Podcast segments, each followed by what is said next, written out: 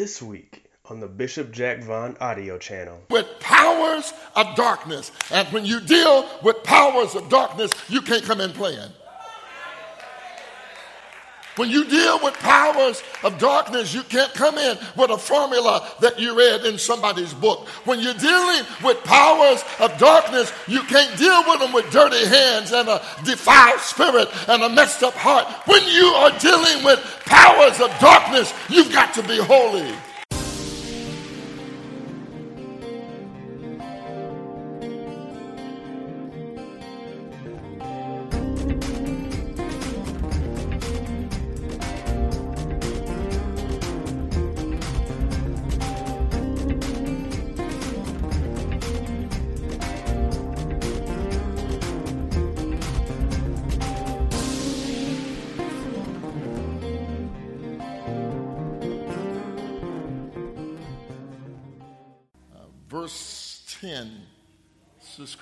That has been impressed upon my heart to share with you. Again, welcome to the house of the Lord. If you've tuned in and just tuned in to us, wherever you are in this world, God bless you and thank you for celebrating resurrection with us. The words of the Apostle Paul that I may know him and the power of his resurrection and the fellowship of his sufferings, being made conformable unto his death. And the church said, Amen. Amen. This morning, I want to share with you these words the power of the resurrection. Tell your neighbor, the power of the resurrection. You may be seated in the presence of the Lord. We started out uh, last Sunday uh, which was Palm Sunday, talking about this road to Calvary.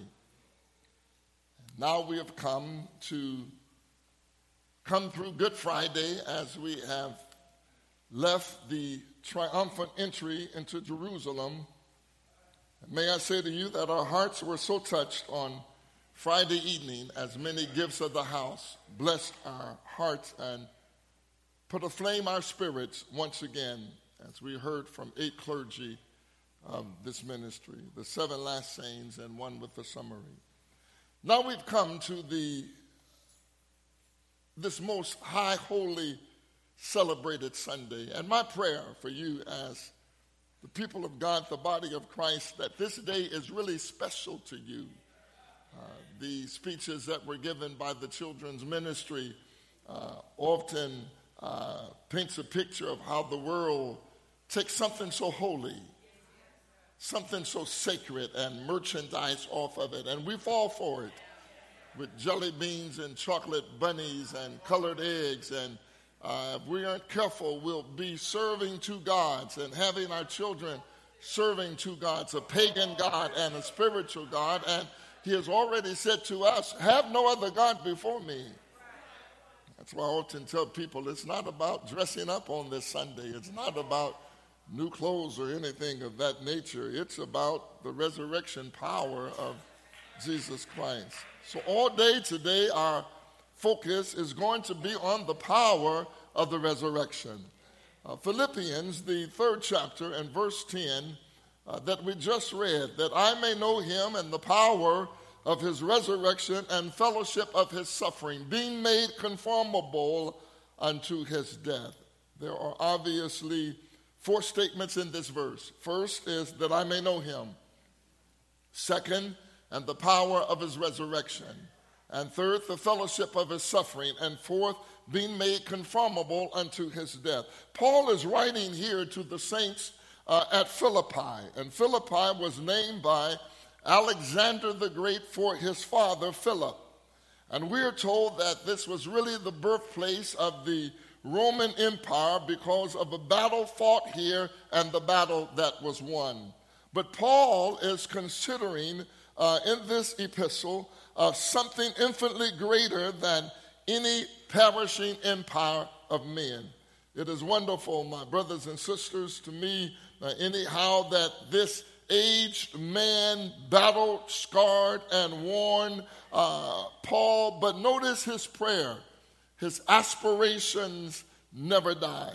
His vision never becomes dim. The uh, fervor on his spirit never in any way got dull. He's aged, he's battle scarred, he's worn, and he does not pray to be released from prison. Uh, he might have done that maybe previously, but he does not pray even that he might have a ministry here, though I am assured that he inspired or aspired to that.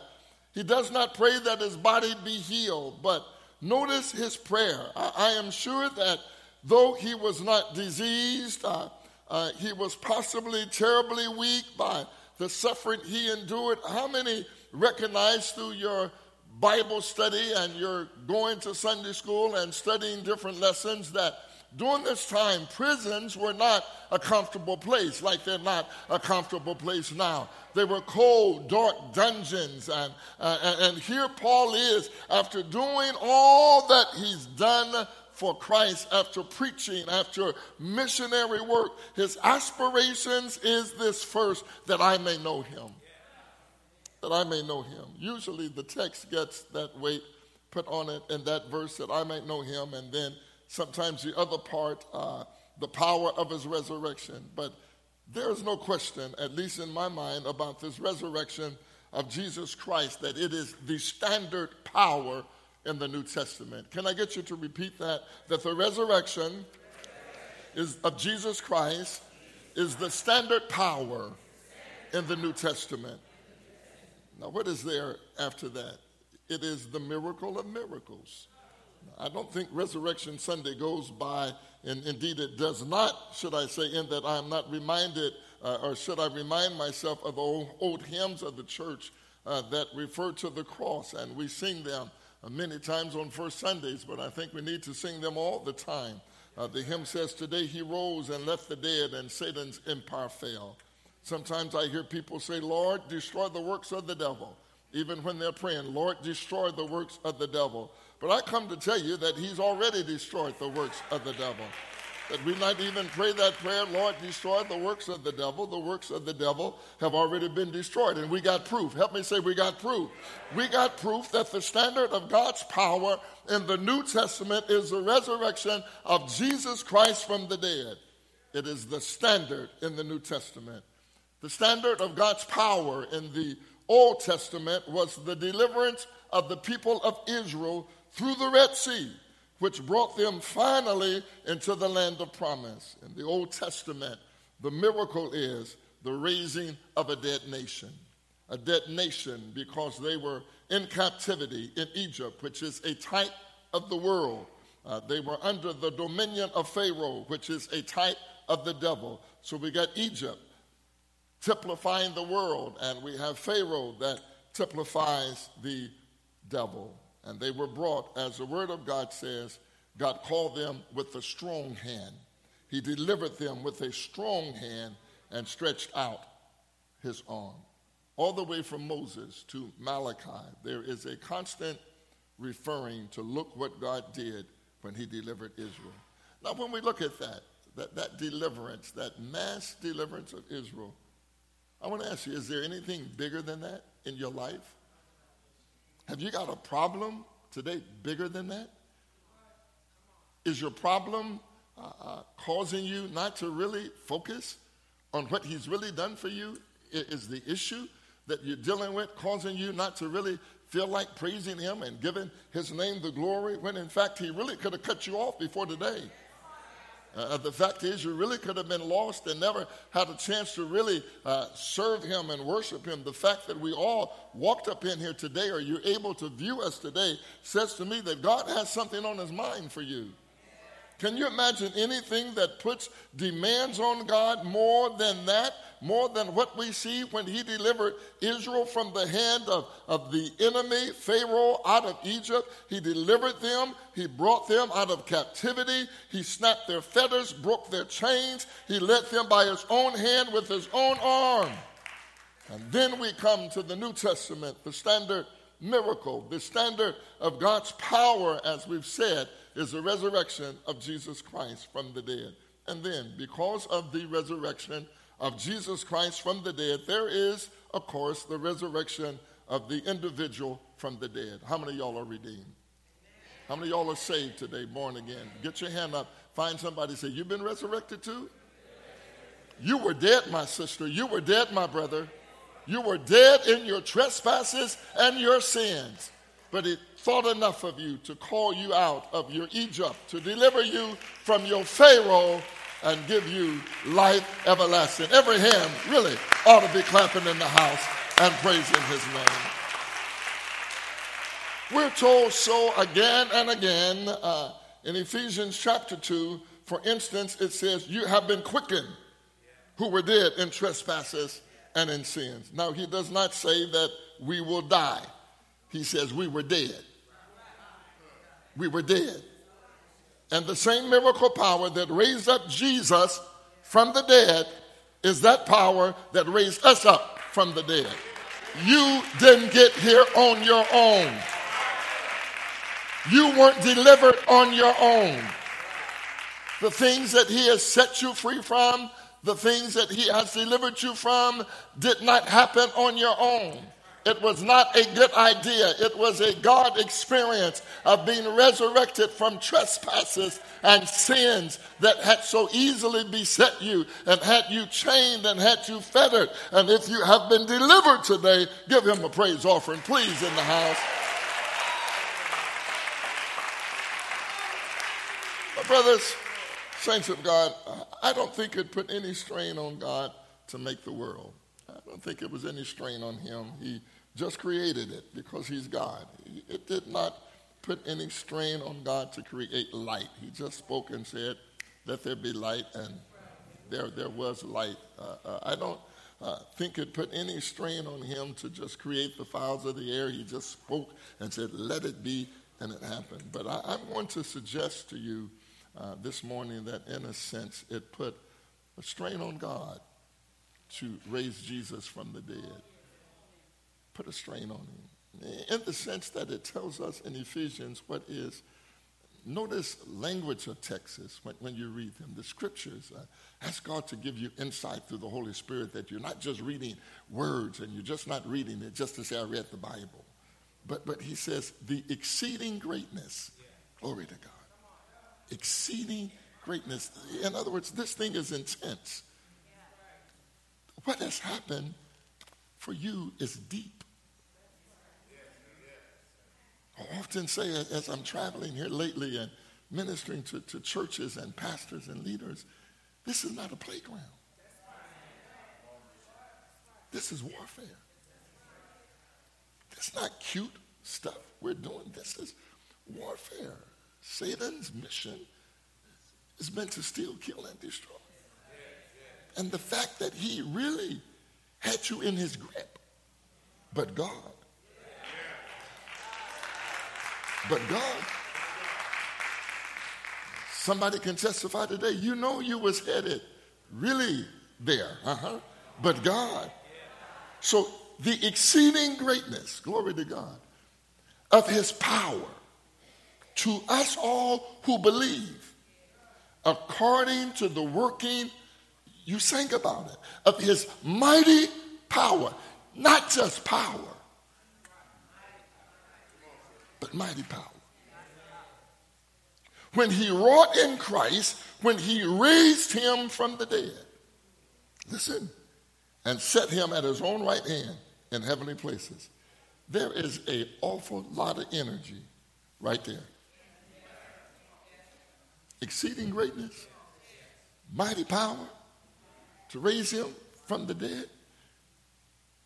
The Bible says that, that this exceeding greatness. You see, there are measures of God's power exerted through the Word of God. Sometimes a thing doesn't even cost God as much as power as others. But it says here that the exceeding greatness of his power towards us who believe according to the working of his mighty power, which he wrought in Christ when he raised him from the dead. Now let's go back and consider what God said in Genesis when he said, Let there be light, and there was light. But I don't think he said, Let there be Calvary.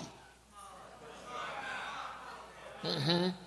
No, no, I don't think he said, let there be Calvary, and there was Calvary. You, you are dealing here with moral and spiritual principles. You are dealing with powers of darkness. And when you deal with powers of darkness, you can't come in playing.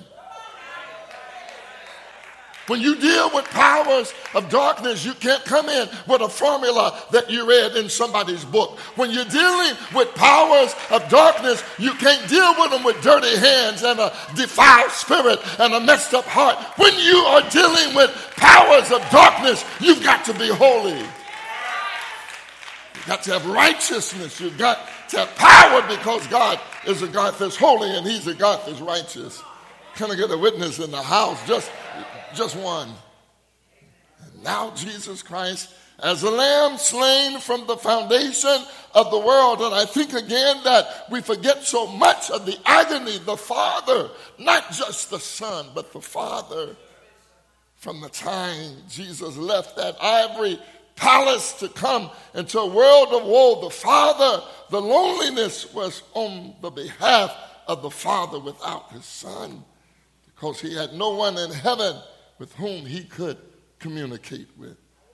And he sees his only son, his friend, going to the cross. His son is going to bear the whole sin of the whole world. And there is only one way to do it.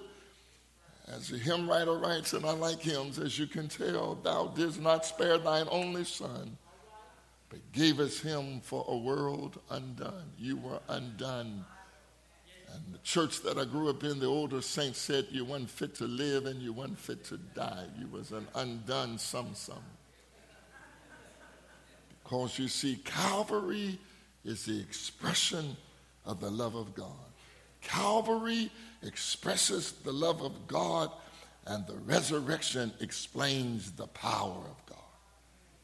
Can you help me say, Calvary expresses the love of God? And the resurrection explains the power of God. When you think about all the colossal epistles that Paul has written, he's got that most amazing track record here of any man that has ever lived outside of Jesus. Paul has raised the dead, Paul has opened the eyes of the blind, he has cast out demons through the power of Christ. He has written more epistles than all the other men put together. And yet, he says, I want to know him. It isn't that he does not know him. He says, but there is a fuller revelation of him that I have yet to receive. Can I ask a question? How can you taste of him and he is good and not want some more of him? How can you experience the joy that's unspeakable and full of glory and not want some more? How can you experience the peace of God and not want some more? Look again at Paul. Man, I would be intoxicated with joy if I had a ministry like his. Paul has written letters, turned millions of lives around. Starving people have gone to his epistles and found strength over the years and decades and, and hundreds of years. Thirsty people have gone and found something to drink you drink from his writings. You uh, uh, eat and feed from Paul's epistles. We preach from them. We teach from them. They have been published, and, and theologians have written theses and works based on Paul's writings. The hopeless have gone and found hope. People that were just at the end of their rope suddenly started to live because this man had an inspiration. And yet he says, despite you won't mess me up, you won't spoil me, yet I've written all of this, but there's something down on the inside of me that says, I don't have enough of him and I want to know him some more.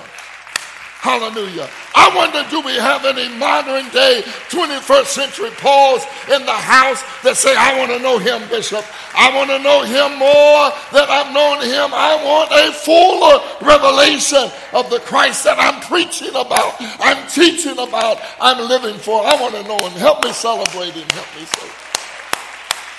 Hallelujah. This is the crowning miracle of God, church. Paul builds like a pyramid upside down with all his epistles, 14 if you count Hebrews as his, and putting Hebrews at the top, he turns them all over and balances them on a fine point, saying, With all I've given you about the mercy of God, the majesty of God, the predestination, all the future, all is balanced on one thing, and that is the resurrection. Hallelujah. Hallelujah. Hallelujah. Hallelujah. And if there is no resurrection, you're through. If there is no resurrection, you're done and I'm done. Padlock the church, go home. If there is no resurrection, there is no hope for children, the generations to come. If there is no gener- if no re- resurrection, you and I are yet in our sins. But I thank Him for the resurrection with everything that's in me today. Somebody praise Him for the resurrection. Hallelujah.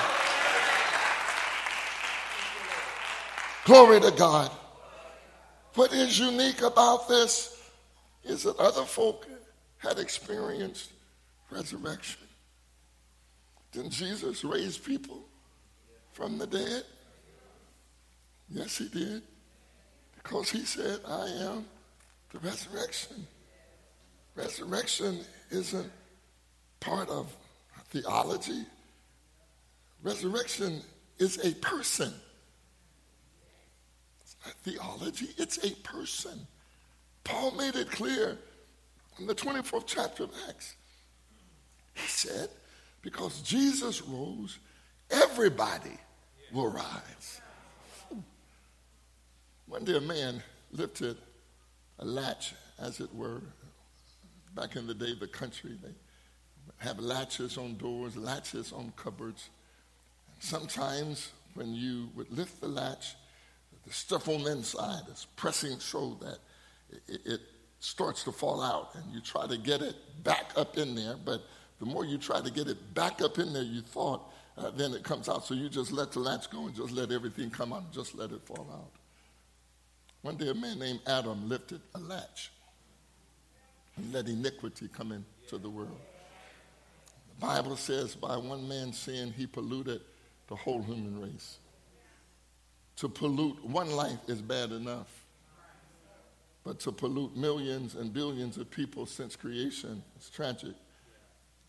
I, can't prove this, but I am sure that in my imagination that one day Jesus said in eternity to his Father, who was heartbroken over the sin in the universe, Jesus says, Father, will you let me go to earth and show them you can live in flesh and blood and be a perfect example of your holiness? I can live there and obey you even if the gates of hell came upon me. I just believe in my imagination that he wants us to think as he did, like the word of God says, as he was, so are we in this world. I'm going to say that again. As he was, so are we in this world. I come to tell you, I don't care what kind of hell is coming up against you. God has equipped you to be able to handle that. And they sing this morning, You are more than a conqueror. Now that's worth 10,000 applause right there. That, that, that, that's worth 10,000 on your behalf. On your behalf. And if the truth be told, many of us have dealt in the course of our life with issues and things that we didn't have the power, we couldn't control it. It was like lifting the latch and everything in hell, everything that looked like in the world was coming at us, coming down on us. But the truth of the matter is, God has raised us up to be more than conquerors, and we've come out as winners. And the things that should have destroyed us should have taken us out. God calls us to rise above it and to have it under our feet. And on that, if I had 10,000 tongues, I'd lift every one of them and give his name the glory from the rising of the sun to the going down of the same. Thank God for resurrection power in your life. In your life, church. In your life. Drugs can hold you. Alcohol can hold you. The world can hold you. He called you out of Egypt, broke your chains. Thank you, Jesus broke your fetters. Now you can walk without chains. Now you can lift your hands without handcuffs. Now you can see without blinders on your eyes. Nobody can do that but a God who has power. Thank you, Jesus. Thank you, Jesus.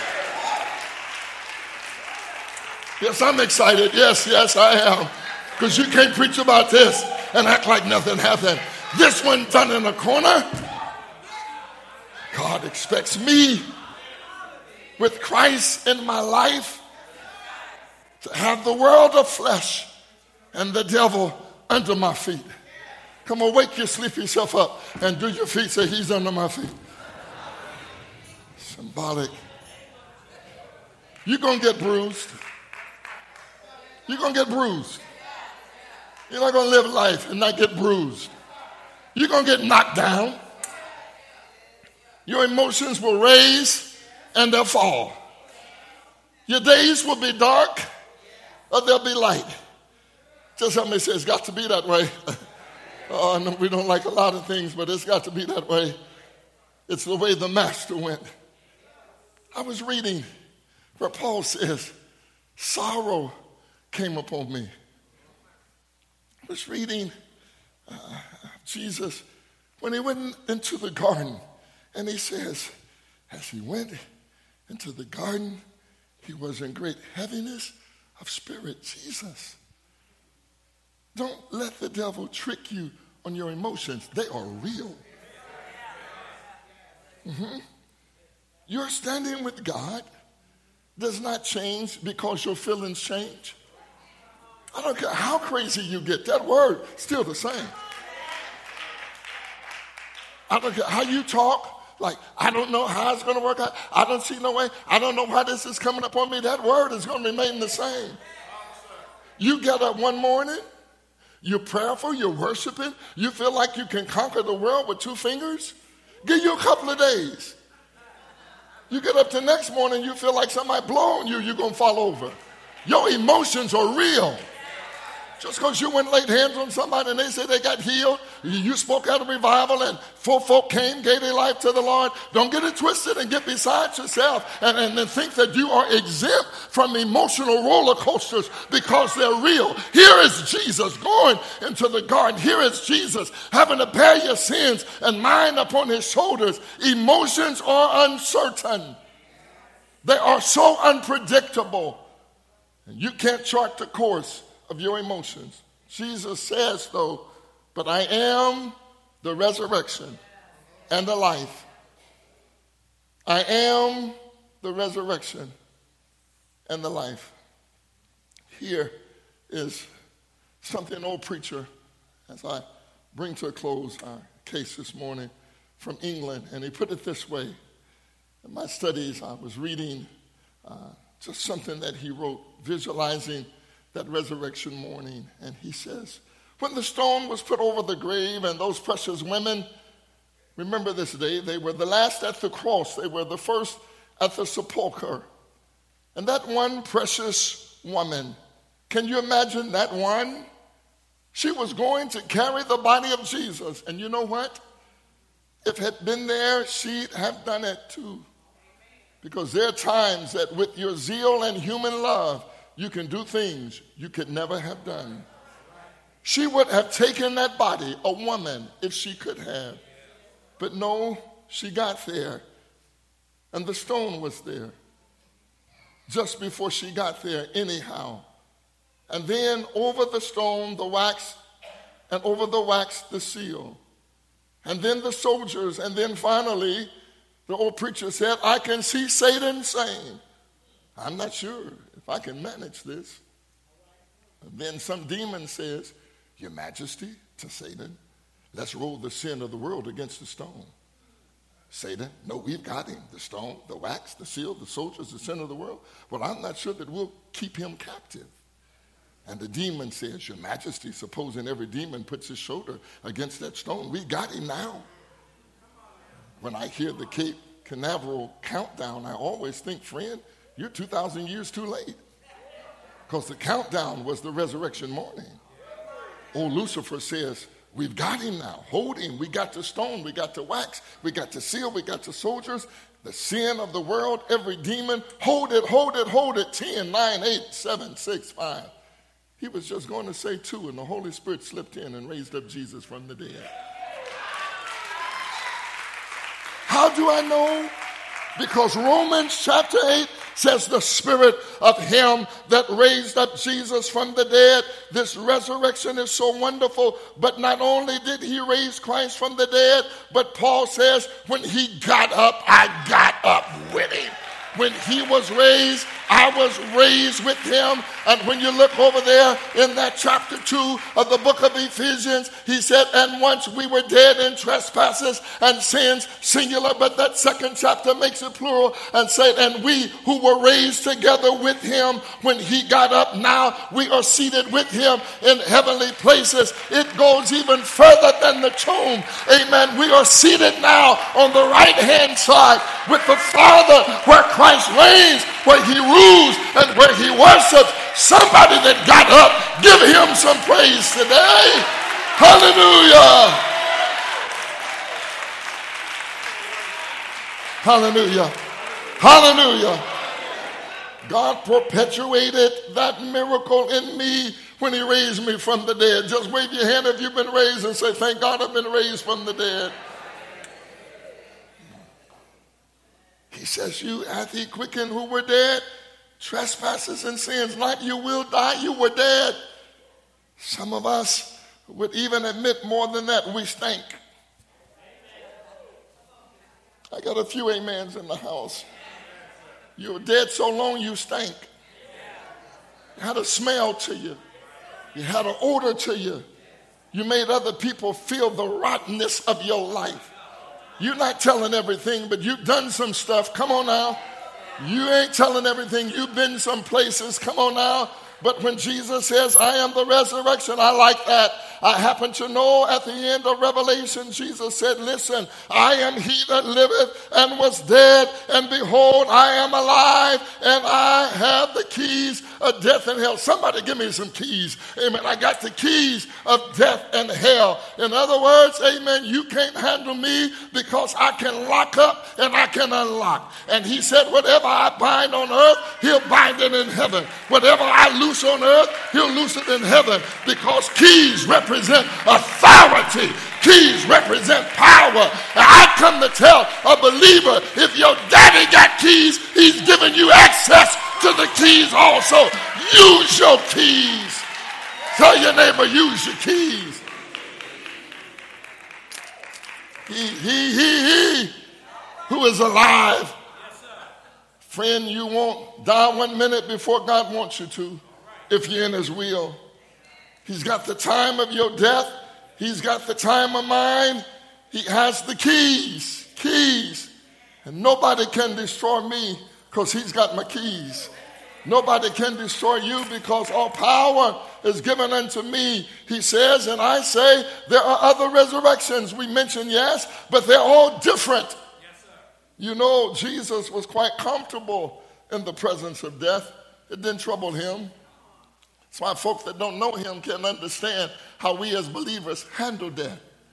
Even death of a loved one, death when we lose someone that we're married to, someone, a child, death of a sibling, death of a friend. They don't understand how we can keep coming to church and how we can keep lifting our hands. And uh, they think that we should back up in a corner and give up on life and just get ready to die ourselves. But when you understand, excuse me, resurrection power, when you understand, amen, what Jesus says here, amen, he was quite comfortable in the presence of death. It didn't trouble him because who did he raise from the dead. He raised Jairus' daughter. He raised the son of the widow Nain. He raised Lazarus from the dead. Three people he raised from the dead. And what is the difference between their resurrection? I feel God up here and his resurrection. It's a whole lot of difference. Help me say it's a whole lot of difference. Uh, First, theirs had no vicarious power to it. Second, they were all called forth from the tomb. Amen. He wasn't.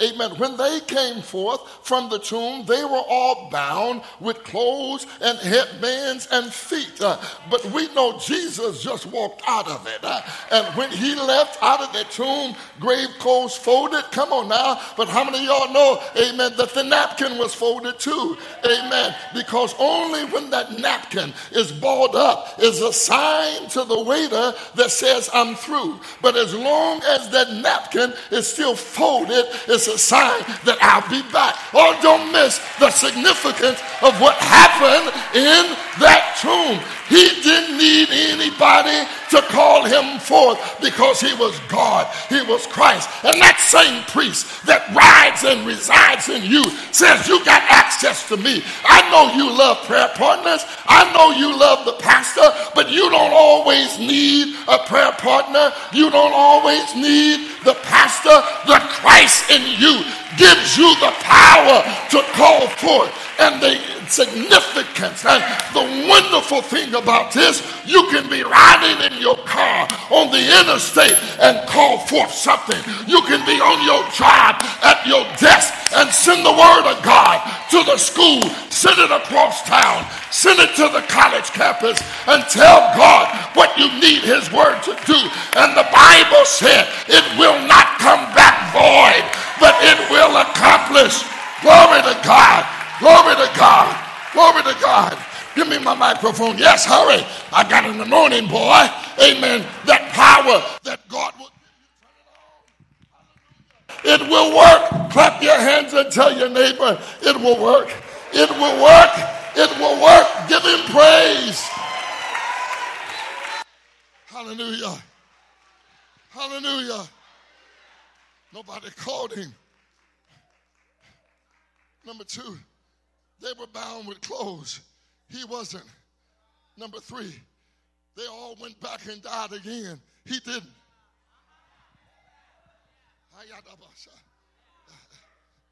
At least I haven't seen them.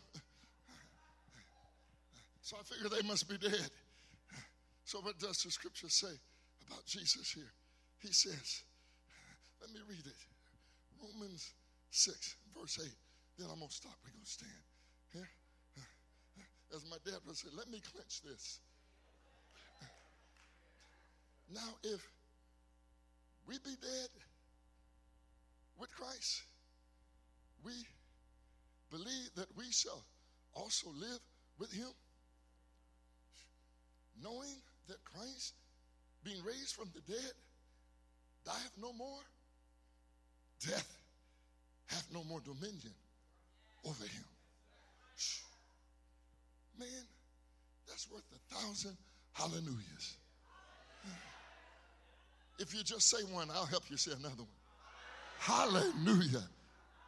Death have no more dominion over him.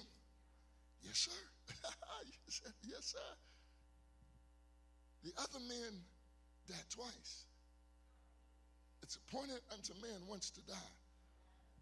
Some of them Poor souls had to die twice. That's pretty rough to die twice. We say Enoch and Elijah didn't die.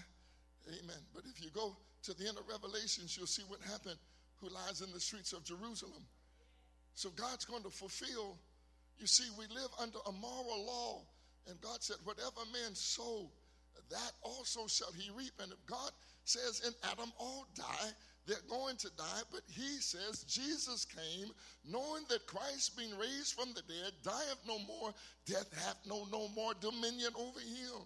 Now let's step back one more minute before we stand, and, and, the spirit that raised up Jesus from the dead is that spirit that quickens us because man was dead, you and I, in trespasses and in sin. And that's why sometimes you can't drive home to people how bad they are. You can tell your children, you can tell a friend, you can tell a spouse what bad shape they're in.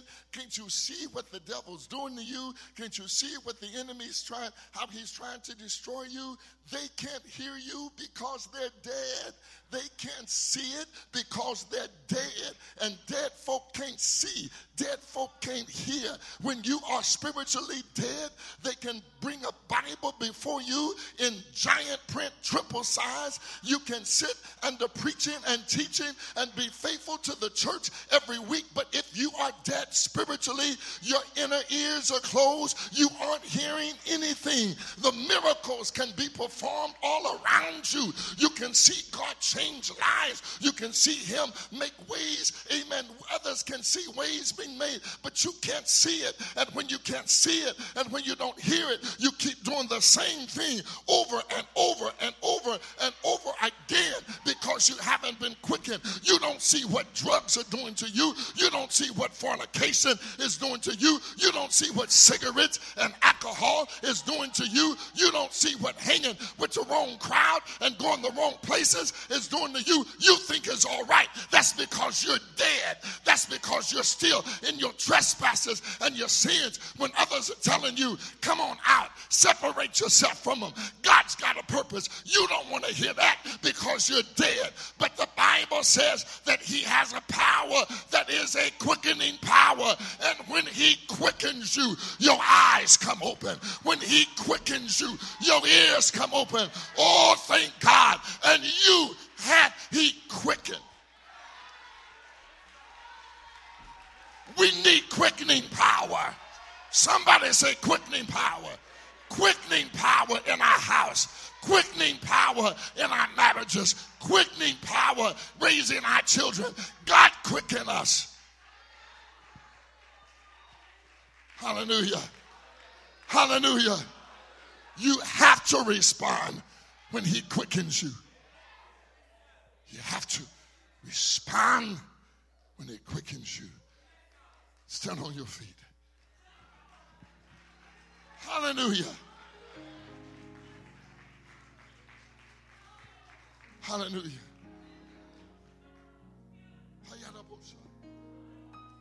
Somebody worship him.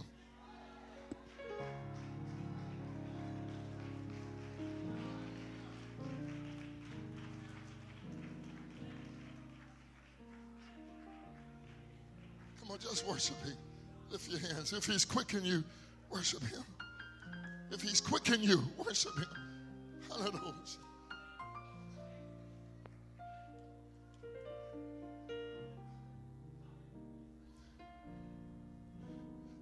Are times, just like a worm eating in somebody's heart. Everybody doesn't always respond when they first hear. Most people that accept Christ don't respond when they first hear the gospel. Some do, some don't.